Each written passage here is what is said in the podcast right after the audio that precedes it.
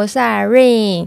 那今天呢，这集的创业主题很特殊，我发誓，真的真的很特殊。那这一集呢，我想要来跟大家聊聊特殊宠物医院的创业。那我先把来宾请出来，我们欢迎台北内湖亚马森特殊宠物医院院长刘颖成医师。嗨，大家好，欢迎刘医师。好，对，可不可以请刘医师帮我们自我介绍一下？嗨，大家好，我是台北市亚马森特宠专科医院的院长刘颖成医师。我我是自从我朋友养了变色龙，然后我自己养了乌龟，我才对特殊宠物医院有感。不然我其实之前除了犬猫专科医师以外，我不知道，我不知道说哦，原来有特殊宠物医院。嗯，对。可是那我想要请问一下，刘医师，像比如说您是中兴大学兽医系毕业吗？是啊，是。对，那像您毕业之后，为什么会选择特殊宠物？因为宠物分科很多嘛。嗯，对，就是动物分科很多。可是为什么您不是选择，比如说像最最多人需要的呃犬猫这种的？反而是走特殊宠物，是因为叛逆吗？呃，一部分也是啦。啊，各位，那其实，在那个时候哦，现在多久以前？大概二十多年咯。那个时候我才刚进大学，嗯，那我也跟你一样，就养了乌龟，嗯，然后哎，龟养着养着总是会生病，对，生病了之后开始。找医院，哎，找不到哎、欸，真的吗？以前是没有的时候，那个时候没有，那个时候只有在台北啦，嗯、可能就一家这样子而已。嗯、哦，然后其他县市基本上，你说要看乌龟，要看什么动物的医兽医师，非常非常的少。对对，然后包含在学校那时候已经在兽医系就读了，所以在学校要问，哎，呃，乌龟相关疾病的时候，也发现，哎，老师其实。呃，也有只有几位老师会比较了解那个时代的状况下面，那些老师那些前辈其实也是从摸索过来的。嗯，我们那个时代，我们来分一下好了，嗯、就是两千年以前跟两千年以后，可以这样分吗？我觉得时间点我抓不准，是哦，但是的确在好，我这样说，以两千年那附近来说，之前的前辈大部分都是从摸索上面去获得。很多的经验，嗯，哦，然后我们这些学生就是先承袭那些经验，嗯，对。那两千年之后，我们这一批学生慢慢的，哎，对于特殊宠物有兴趣，不管是对于乌龟、对于兔子的医疗等等的，越来越有兴趣之后，我们发发现说，哎，其实在国外，嗯。哦，他们有所谓的像那个 exotic conference，就是一个特特殊宠物的一个研讨会，嗯，是可以从那边去吸收更多更多的知识。所以你是从真的是从养乌龟开始产生兴趣，然后进入特殊宠物这个领域这样子，对，对，对，就觉得哎、哦，这个东西怎么 大家都没有人去懂它。然后生病了，我也找不到地方看，连我自己的都找不到地方看，那谁看我自己看啊？你你还记得当初你的小龟生什么病吗？哦，说起来也很好笑。那个时候小龟生什么病，主要就是它龟壳变白。喂、哦，为什么龟？哎，因为我自己养乌龟的经验是，龟壳会变白是从水里拿出来，然后它就干掉了嘛。就是干掉的时候，那时候我才有看到它白白的。那个.那个是生病吗？OK。以这个状况来说，在那一个时代的时候，总觉得它生病了，哦，因为龟壳的颜色变化，嗯哼，对，然后就哎到处去问，哎，这我问不出来呢，没有人知道呢。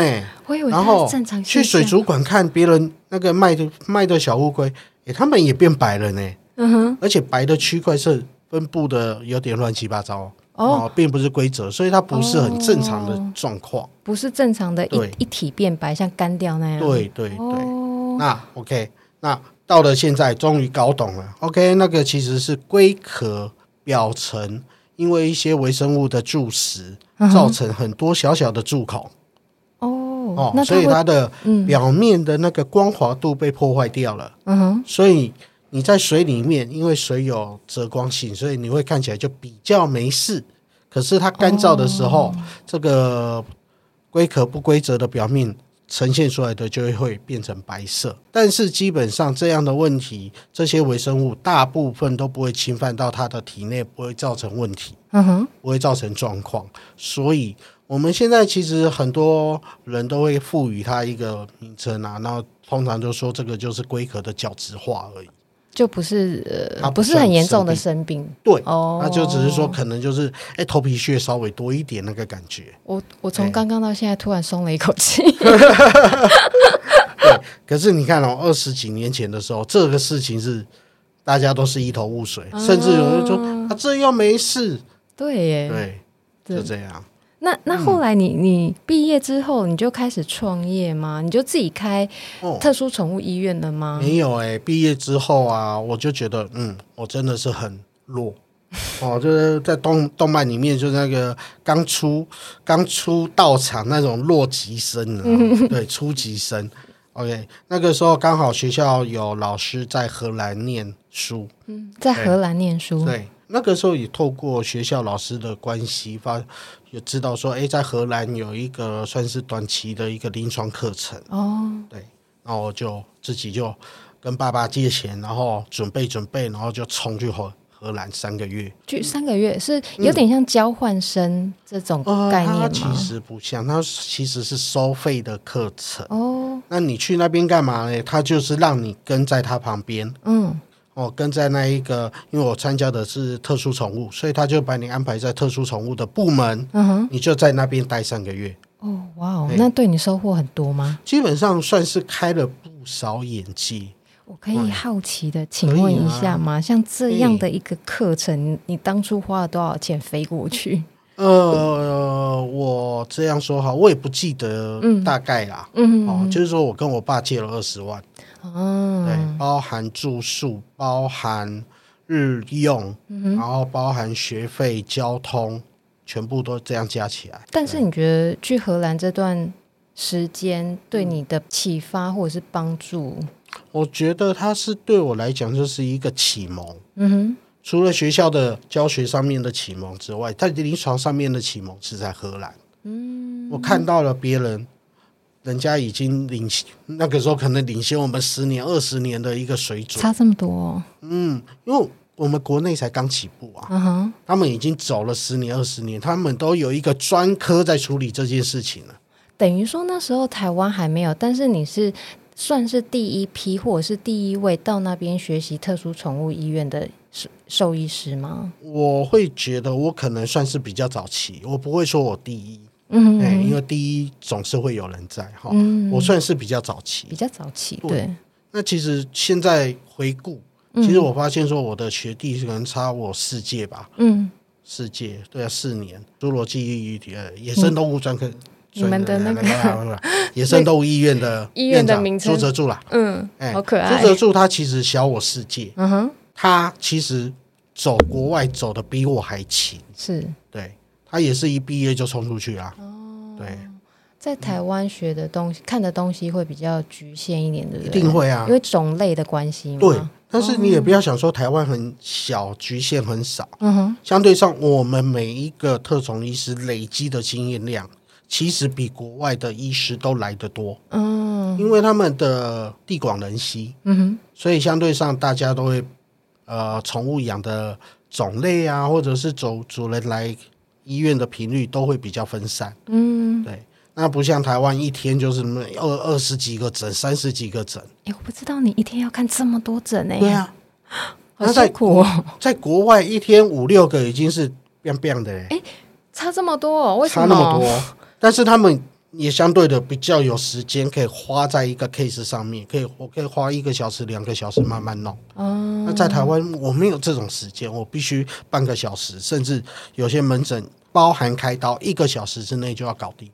哎，这样听起来有点困难，但是也就造就台湾人、台湾兽医师超强的一个能力。真的哦？你是从什么时候开始创业的啊？就是嗯，后来从荷兰回来就开始。开特殊宠物医院吗？呃，荷兰回来之后，其实那个时候我也遇到一个很好的一个师傅，就是中山动物医院的猫博士林正义医师。嗯哼，那那时候，哎，新新兵入战场，才刚去就职，就跟他说：“呃、欸，学长，我明年年初我要去荷兰三个月。” 结果才就职不到五五个月，然后就要出去三个月。你看哪一个老板愿意？他放你走这样？他放我走？哎、欸，人好好。对，他放我走，然后我念回来之后，我就继续在中山动物医院就职。嗯，对，那。中山动物医院，它是属于犬猫类的医院，嗯，所以在那边我可以学从师傅那边学习到很多关于犬猫上面的医疗、嗯、外科。其实对一个刚毕业的学生来讲，这些其实都很缺，嗯。然后在学校的一个教育，大部分还是让你能够呃了解兽医这个行业是什么。可是其实实战经验并不多，对不对？基本上可以说。几乎没有，跟我想象的不太一样。我以为兽医系会有很多的实体教学，或者是大体会，但是你操作的时间不多啊。哦，我比如说在学校，哎、欸，你哦，像我们之前还可以说有呃狗狗，我们可以帮它上针。嗯哼，那一般三十几个人，你才六只狗，你那只那只狗你要被。每个人可以上几次？嗯，一次两次顶多。嗯哼，那你说在教学医院，在教学医院，因为学生的身份，我们并无法操作。嗯，哦，这是法律上面规范的规定的。哦、那能够操作的，不外乎还是以研究所的学长啊等等的老师等。好、那学生无法操作上面，在临床的经验累积上面，就一定会慢啊。嗯，这是没办法。所以这个就变成说，哎，你毕业了。考上兽医师执照，恭喜你，你拿到你的入门砖。嗯哼，接下来请依你们的兴趣，有些人喜欢走实验室，有些人喜欢继续念书，有些人喜欢临床。嗯哼，那临床又分科分很多了，什么大动物、小动物啊等等的。然后你们再去职场上面。再去学习临床上的东西。我想请问一下，就是开一家特殊宠物医院，除了您的专业呃执照以外，跟开一家犬猫宠物医院有什么不一样？我跟大家报告一下，我会这样问：是有一集我访问了呃犬猫专科医师，那他那一集就有讲到说，他们呃开犬猫专科医院的时候，有一些细节是呃我们可能身为病患家长或者是一一般路过的客人。不知道的事情，那我相对的回回过头来想，我就想说，诶，那除了开特殊宠物医院，除了说啊，我们的呃兽医师的专业以外，您的考量是什么？嗯，我先来说一些不同的地方，好。好啊。其实大家都还是呃，以台湾来讲，台湾动物医院是都差不多，嗯，感觉上都差不多。呃，但是特殊宠物跟犬猫来讲的话，其实不同的地方说，我们特殊宠物的医院必须针对不同的物种，嗯哼，哦，然后不同的大小，我们的动物从三克的也有，嗯、到五六十公斤，甚至破百的都有，嗯，哦、你说重量对不对？对，三克体型也不一样，重量也都不一样，哦。哦那可以帮我们举例一下吗？怎样的不一样？比如说三克的是什么？小老鼠吗？来讲来讲，我现在最小的，比如说箭毒蛙。箭毒蛙，对，哦、就是那个土著有没有在身上抹一抹抹它的粘液，然后抹在它的箭上面，然后去射去打猎？就那个青蛙就，就对，那是箭毒蛙，因为它本身皮、嗯、皮肤上面会分泌毒素。嗯哼，OK。那以箭毒蛙来讲的话，我们。看过就就三克左右啊，三克。对。哦，然后对有有一些是刚出生的变色龙，嗯哼，对，然后不吃来就诊，那个也大概一克两克而已。哦哇，对，好像那么小的小朋友，嗯，小不拉几的，哦，好感觉就是在手上都很怕怕不见了，对啊，那种。一克这么小，太小只了。那那再中等一点的嘞？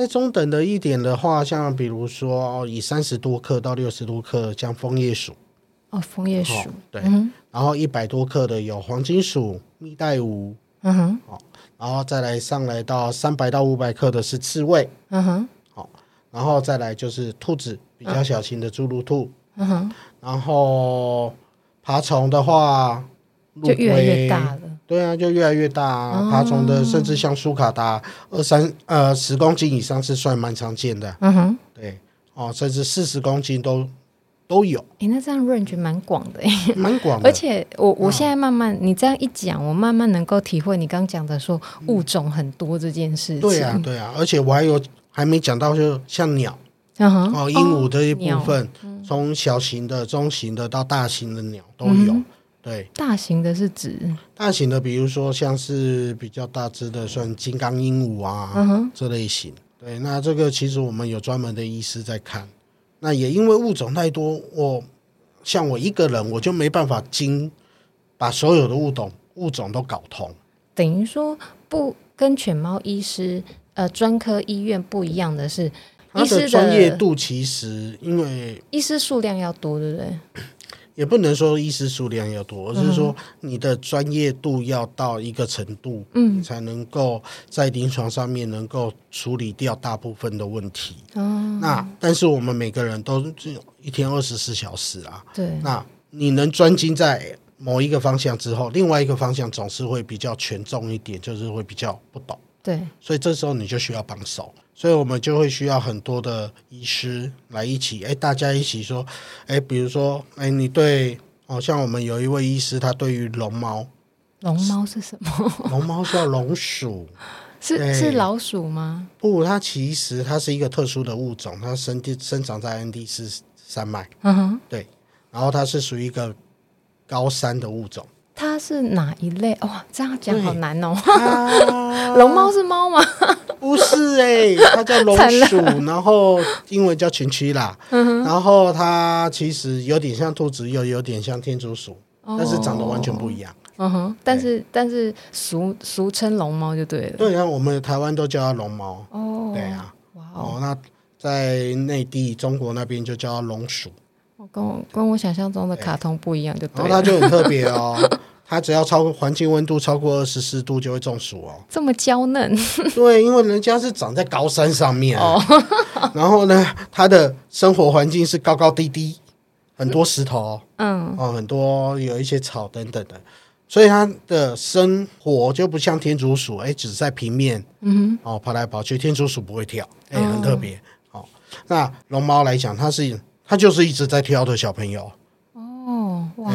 他连走路都是在跳，这么可爱，欸、对，很可爱啊，很可爱。所以像跳高对他们来讲就是一个日常。嗯哼，OK，那我们就，哎、欸，以龙猫来讲，我们就有一位医师，哎、欸，特别会比较懂它，嗯，哦，比较了解龙猫的一些病况的问题，嗯，对。那我们就会有医师，哎、欸，对于乌龟比较熟哦，等等的，嗯、不同的医师会去更专精在某一些面相上面。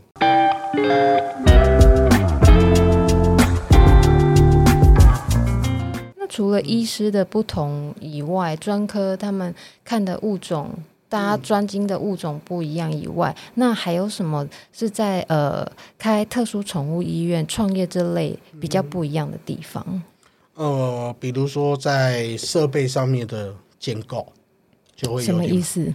比如说好了，以特殊宠物，因为我们物种有大有小，嗯，那讲哦，我们先讲一个好了，X 光，OK。嗯 X 光它的一个机器强度就要够强，不然太大的打不透。哦哦，因为 X 光它其实就是利用放射线去照出一个影子给你。OK，所以当你的光不够强，你的影子就出不来。嗯，所以太大只的你就照不到。嗯、所以我们就诶、欸、要有足够大的强度的 X 光的机器。它才有办法打出来。那要分很多 X 光机嘛？比如说，呃，嗯、给小朋小小朋友用的，小小啮齿类用的，嗯、或是给大大乌龟用的。我们有哎、欸，哦，我们有携带型的 X 光，我们有那个直接在 X 光室里面操作的 X 光都有。针、对大只的，哎、欸，有办法打的。那小的嘞，小的你就要变成去考量到它的精密度。哦哦，那因为现在大家科技进步，以前都还要洗 X 光片，嗯、那个对小的就很惨，因为小的根本在 X 光片上面的形象是很糟糕的。嗯哼，那现在都采采用数位的一个一个 X 光的片子。嗯，那现在的精密度来讲的话，就会还蛮不错的，就很很清楚这样子。对，就会相对上比较清楚。那当然，那个费用上面越精密的。就越贵，就会越贵，这很正常。你是说那个设备的费买进的费用就买进的费用就贵啊？哦，而且我们考量的就是啊，常常厂商厂商都会跟我们说啊，你们这个需求又没有人要用，哦啊，这个机器怎样怎样，好不容易找到一个，像我们现在要买的 ICU，嗯，就是动物的交互病房，嗯哼，以交互病房来讲好了。大部分犬猫用的交互病房，考量的都是如何升温，如何把温度提高。哦、所以犬猫住加护病房是因为失温吗？就是其实他们住加护病房的原因有很多，嗯、包含说第一个体温调控出现问题哦，他们用自身的能力没有办法把体温维持在正常的范围之内。嗯哼第二个就是说，他们会需要氧气的时候，嗯，需要吸氧的时候，那你如果说你里面有温控的设备，你又需要氧气，嗯哼，如果在结机体的结构上面没有去考量到的时候，其实里面的氧气是留不住的，哦，它很容易就被你的机器的，比如说热交换，或者是在排风上面就把氧气给放掉。了，嗯哼，所以你里面氧气浓度就一直都在不够的状态。哦，那就会出问题。这是机器的那个特殊性就对了。对，所以我们在仪器采购上面也需要去考量到这一块。嗯哼，对。那也像我刚刚说的，哎，犬猫其实比较多考量的是如何增加温度。那特殊的哎，特殊宠物，我们动物有需要加温的。嗯，哦，比如说今天我住了一只陆龟。嗯哼。那我要让它进 ICU，它的温度要调到三十二哦，三十二是三十二度，常温就对了。对他们来讲是一个比较温暖的温度，嗯、有助于他们去抵抗一些疾病的问题。嗯哼，OK，那兔子呢？我要设二十五到二十六，哎，差蛮多的。一只鸟二十八，哦，一只龙猫二十，差很多哎。多所以 ICU 要能做到这样子，对。哦，而且它必须是属于比较相对封闭性的循环，嗯、我的氧气浓度才能够在里面被 hold 住。那同时间我也需要这个 ICU 去帮我监控里面的氧气浓度多少。同一在同一台里面就对了。对，没错。哦、那那一个那一组，因为三格吧，就三个空间，然后独立的空间，嗯、这样子下来就大概八十到一百五十万。哇，挺贵的。嗯 对，就是笼子而已哦。人家说啊，一个笼子是有多少钱？对，一个笼子，八个，八个。哇，其实动物医院成本大部分的确都是压在设备上面。那设备压完了之后，接下来就是人事支出。最重的是设备，然后设备因为还可以摊提人事哦。那你每个月你就是固定的人事支出，基本上都会占掉你所有营业额的一半，甚至六六成。因为你也要想，我们今天这些伙伴们进来，不能过着贫苦的生活吧？对，不能行光合作用。对啊，不能用爱发电吧？我们不行，对总是要在工作跟生活之间达到一个平衡点，要有相相对等的报酬了。对，一定要嘛。说像这样子，你创业的过程中，有没有你觉得？因为我们刚。聊的都是一些呃比较基本面的东西，嗯、比如说啊，您的分科，你怎么选这个科系？嗯、对，然后你为什么要创业？然后创业上有哪些设备的需求？嗯、可是这样一路走过来，听起来好像都没有什么不对。可是我想要知道的是说，在这过程中有什么事情是你开特殊宠物医院，然后让你很挫折，或者是你曾经有失败过什么事情吗？我这样说好了，呃，如果说，嗯，我现在算是一个成功的人，其实都是失败去堆出来。你没有失败，可能就没办法成功。哎、欸，你也很难讲，有些人很厉害。好，不管，其实失败的点超级多，比如说，超级超级多，好想听，好想听，好痛，没有。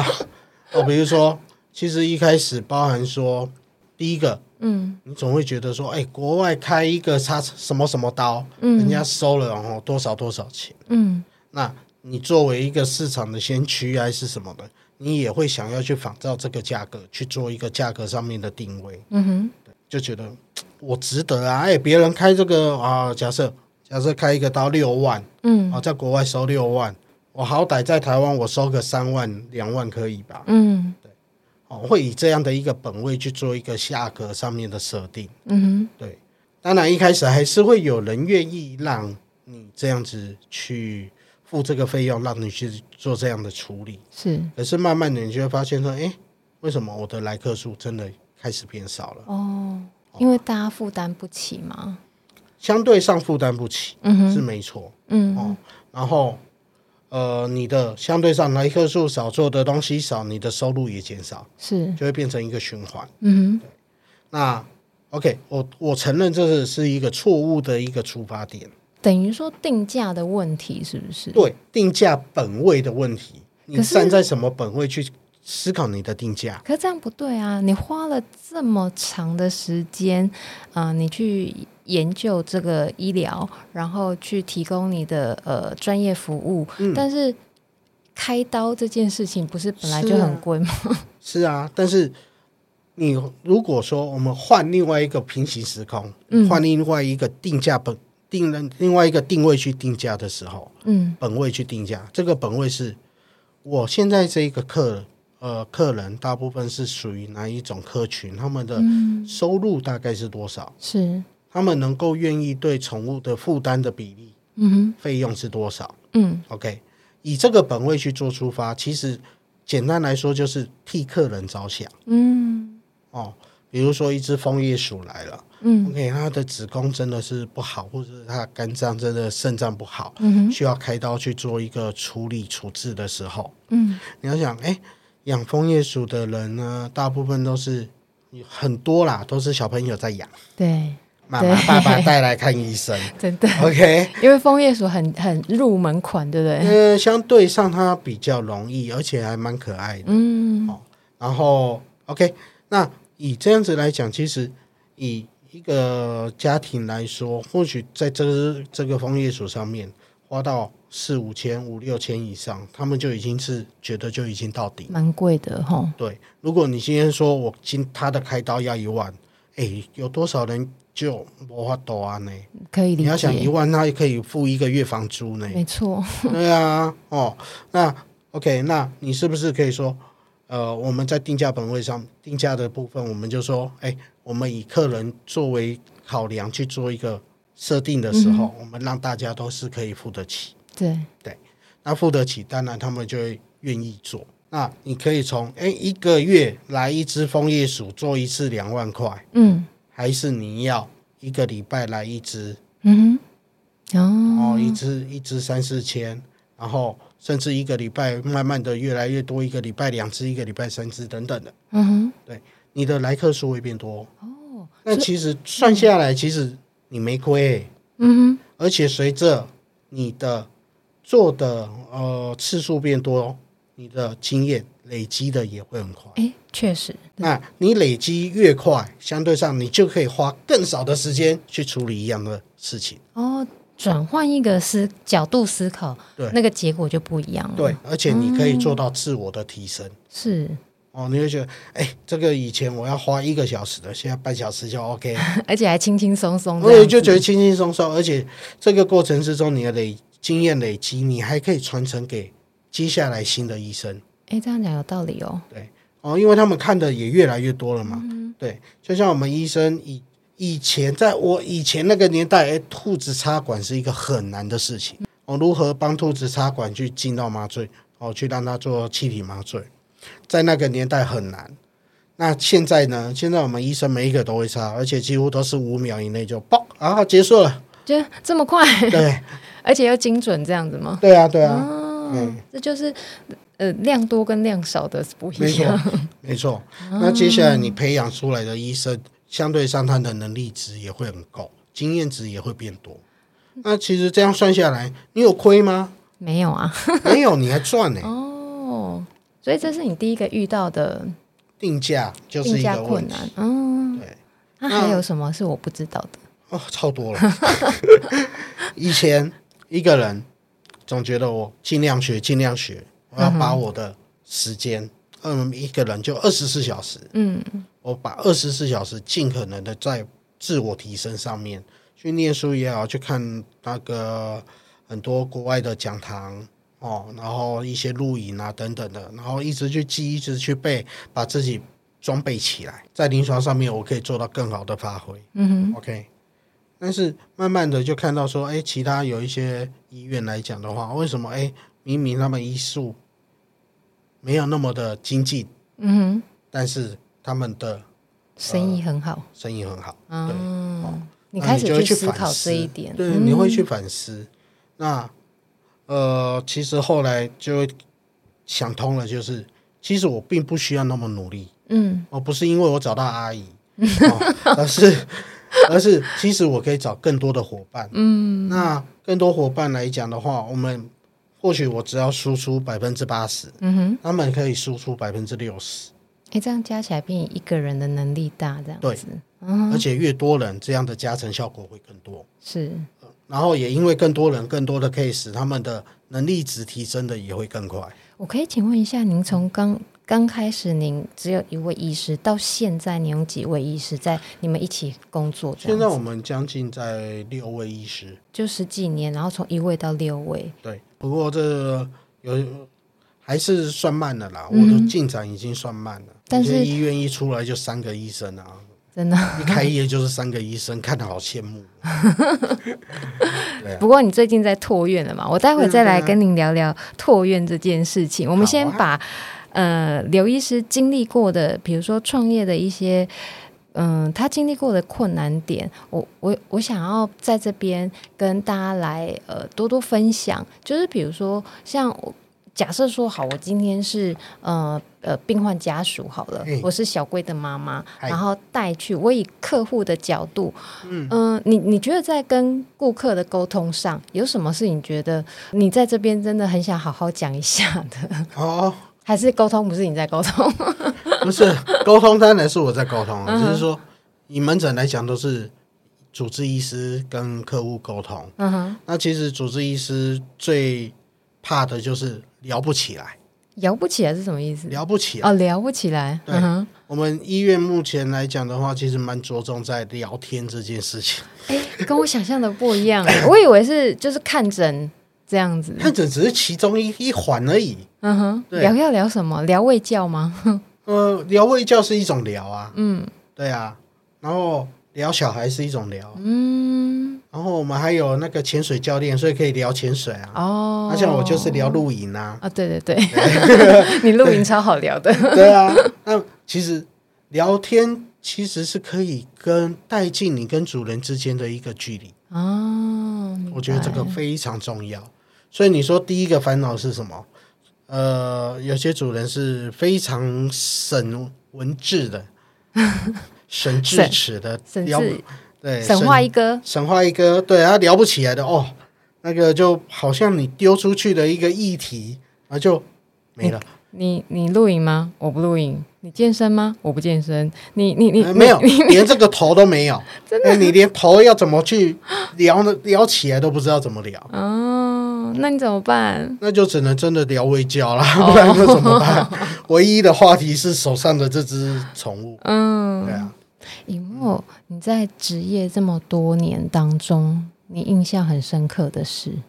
印象很深刻的事哦。比如说，像比如说前一阵子有一只兔子，嗯哼，它叫邦迪，嗯，对，然后后来它当然年纪大了，生病了，离世了。但是它是很多很多兽医师是不信一套，就是那个宠物沟通师的那一块，真的吗？很多医师会觉得那是一个玄学，最好是他懂动物在想什么。但是你言下之意就是真的有这回事，是不是？我觉得蛮具参考价值。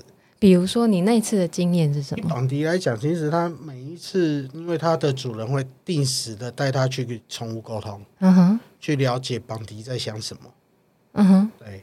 那比较特别的是，在我刚开始健身减重的时候，嗯。对我谁也没讲，毕竟那时候一百多公斤，谁也看不出来我在减重。嗯哼，对。然后突然他妈妈跟我说：“刘医师，邦迪说你变瘦了。”我说：“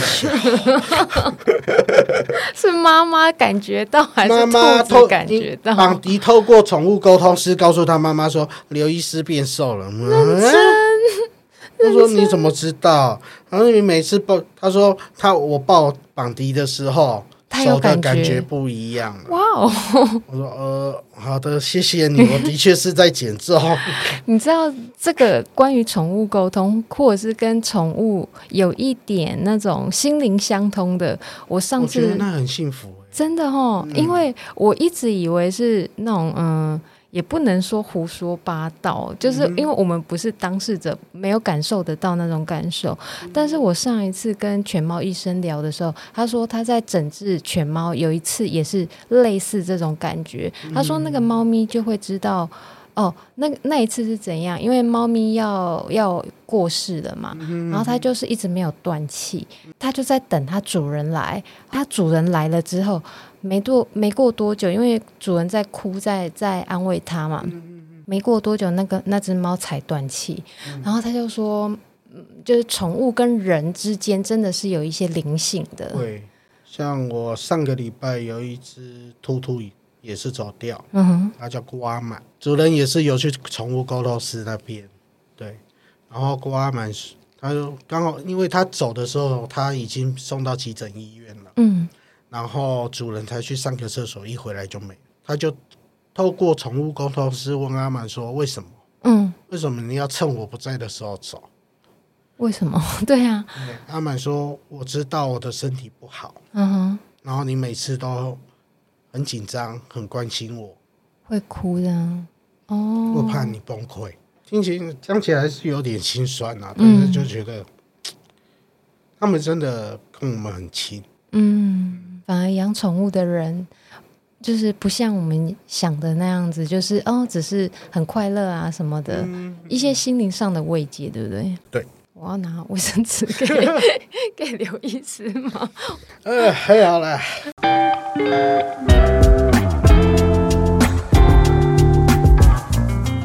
聊聊你最近正在扩院的感想好不好？亚马森开了几年了？十八、二十。所以你你从十八年之前就一直在内湖那边吗？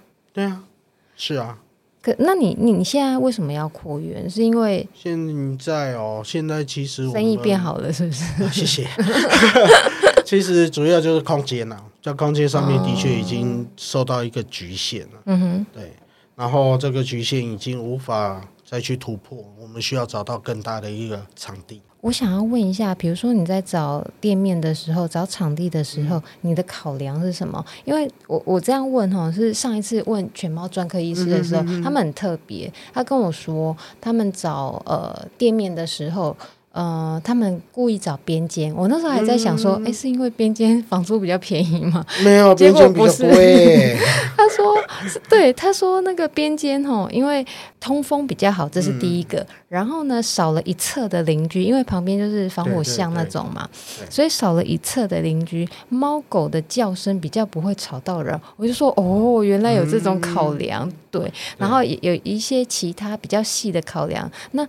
嗯、呃，像比如说，像刘医师，你在找这种空间的时候，那以特殊宠物医院的考量是什么？呃，我们的考量来讲的话，第一个就是说交通，嗯，哦，交通，因为其实大部分。呃，很多主人带宠物来都是借由捷运啊、大众运输工具。插个话，我想问一下，为什么都是在内湖啊？是因为内湖那一区块的人养特殊宠物比较多吗？哦，还是因为你住内湖？不，我是为了医院才搬来 搬来内湖的。真的？那为什么当初找到内湖，而不是其他地方？嗯，在那个时代，又是很早以前。嗯，在那个时代，其实。你要开业，不外乎就是要避开一些大神嘛。有一些医院哦，我有在看兔子，然后我有些医院有在看老鼠。地图一摊开，哎，内湖这一块没有人哎。哦，okay, 对，就往这一块去想，去去立足。对啊，那当然也会想说，哎，内湖的呃客人，他应该说内湖住内湖的人收入比较高啊，嗯、这也是当时的考量之一。嗯哼，对。殊不知很有高收入的不一定会养兔子，那时候没想到，对，养别的，养别的，对，好，好，那所以那个时候就定在内湖了，啊、那也定了十多年了，嗯，你要走也很怪，嗯，对，所以我们就在这一次找点上面，我们就是找呃以原本为旧院的位置附近的新的店面，对，不会很久，啊、呃，不会很远嘛，对不对？不会很远啊，不会很远。那这个新店面，我们期待的就是说，第一个交通，嗯，第二个是停车，离捷运站近吗？呃，走路大概七分钟。哪一个捷运站呢、啊？我们会在文德站。文德站，对，内湖文德站旁边。然后另外一个 bonus 就是我们在小学旁边。哦，太棒了！哪个哪个小学？小学生哦，像我现在小孩啊，五点都要去接下课。哦，哦，那其实那边的一个像家长来讲啊，就要去送小孩的时候，其实都会看到你。有方便有，因为这也，比如说这也打中我，因为我就是小学生的家长。对啊，对，所以。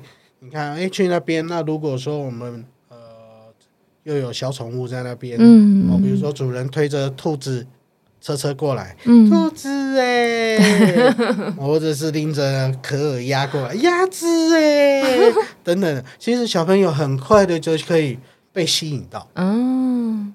那吸引到之后，小朋友又是最爱养宠物的族群，真的。然后都是妈妈在照顾，呃，妈妈或爸爸，对，爸爸通常在工作，然后妈妈在照顾比较多，真的。所以像我们新的点来讲的话，就有这些，刚好有一个 bonus 在。嗯，哎，这很棒啊，这选点选的很好。对啊，那至于噪音还好，特殊宠物不太会叫啊。呃，真的，对，真的，唯一会叫的大概就鹦鹉吧。嗯，不过但也因为他们。生病啊什么的，其实叫的几率就高。嗯哼，对，所以噪音这问题倒是还好。嗯，那你说有一些，因为其实，在早点会觉得动物医院有点像闲物设施。诶，会吗？特殊宠物医院会吗？会你们会有？我们常常遇到说，楼上邻居在担心说，你们动物医院过来会不会臭？嗯、哦，对，毛发会不会很多？会不会很吵？嗯像我们现在在找这个新的点的时候呢，我们也遇到相同的问题，嗯哼，因为他们完全不了解我们特殊宠物医院在干嘛。那经过沟通，他们管委会决定，嗯，哦，呃，因为我们在开业的时候需要楼上邻居的同意才能开业。嗯，你们是在大楼内吗？社区？对对对，它算是一个小的社区。哦，明白。那这个屋主也很神奇，他就说：“那我需要全部的。”邻居包含管委会、嗯、同意我才要签，嗯哼，签同意书。嗯，我说 OK 啊，那管委会欢迎随时来参观。对，那他们管委管主委就带着一部分的邻居，嗯，就来了，嗯，你看看我们现在现有的旧院，哎，其实不吵不闹、嗯、不臭，什么都很好。对啊，然后主委的小孩又喜欢兔子，刚好有兔子在那边，哦，撸的好开心哦，成了，太棒 哦！因为这个我可以，这个我可以做见证，因为呃，去年我是去年跟刘医师约要邀访，后来约没多久，那疫情就爆发了。但是在这之前，我有到内湖的亚马森去跟呃刘医师先聊过，然后看看他们的呃医院里面的。呃，状况啊，环境啊，确实就是像刘医师刚讲的那样子，很干净，然后没有味道，对，而且也也没有什么声音，有有有的声音就是人在讲话的，对这个声音，对。而且其实我们后来也发现说，以这样的。呃，环境来讲，嗯，很多像兔子是比或天竺鼠是比较容易紧张的宠物，嗯，他们来到医院，有的时候都被吓得要死。如果你这时候里面还有狗，还有猫，狗更怕，嗯，就真的是需要。分科特殊宠物分科这样子，对，像我们兔兔常常都是在门诊之中啊，这很紧张啊，它都不会吃，然后我们递上菜叶开吃，嗯，哎，就直接在诊桌上面就吃起来，然后吃的很开心，可爱哦，对啊，就觉得哎，一切都很祥和，你知道吗？嗯、对，都很都很 peace，然后相对上他们的生病也就好了，哎。这样好像比较耳语哦。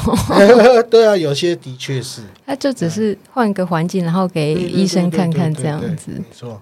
所以你说在选址上面，其实我们的考量大部分还是在这里是没有错。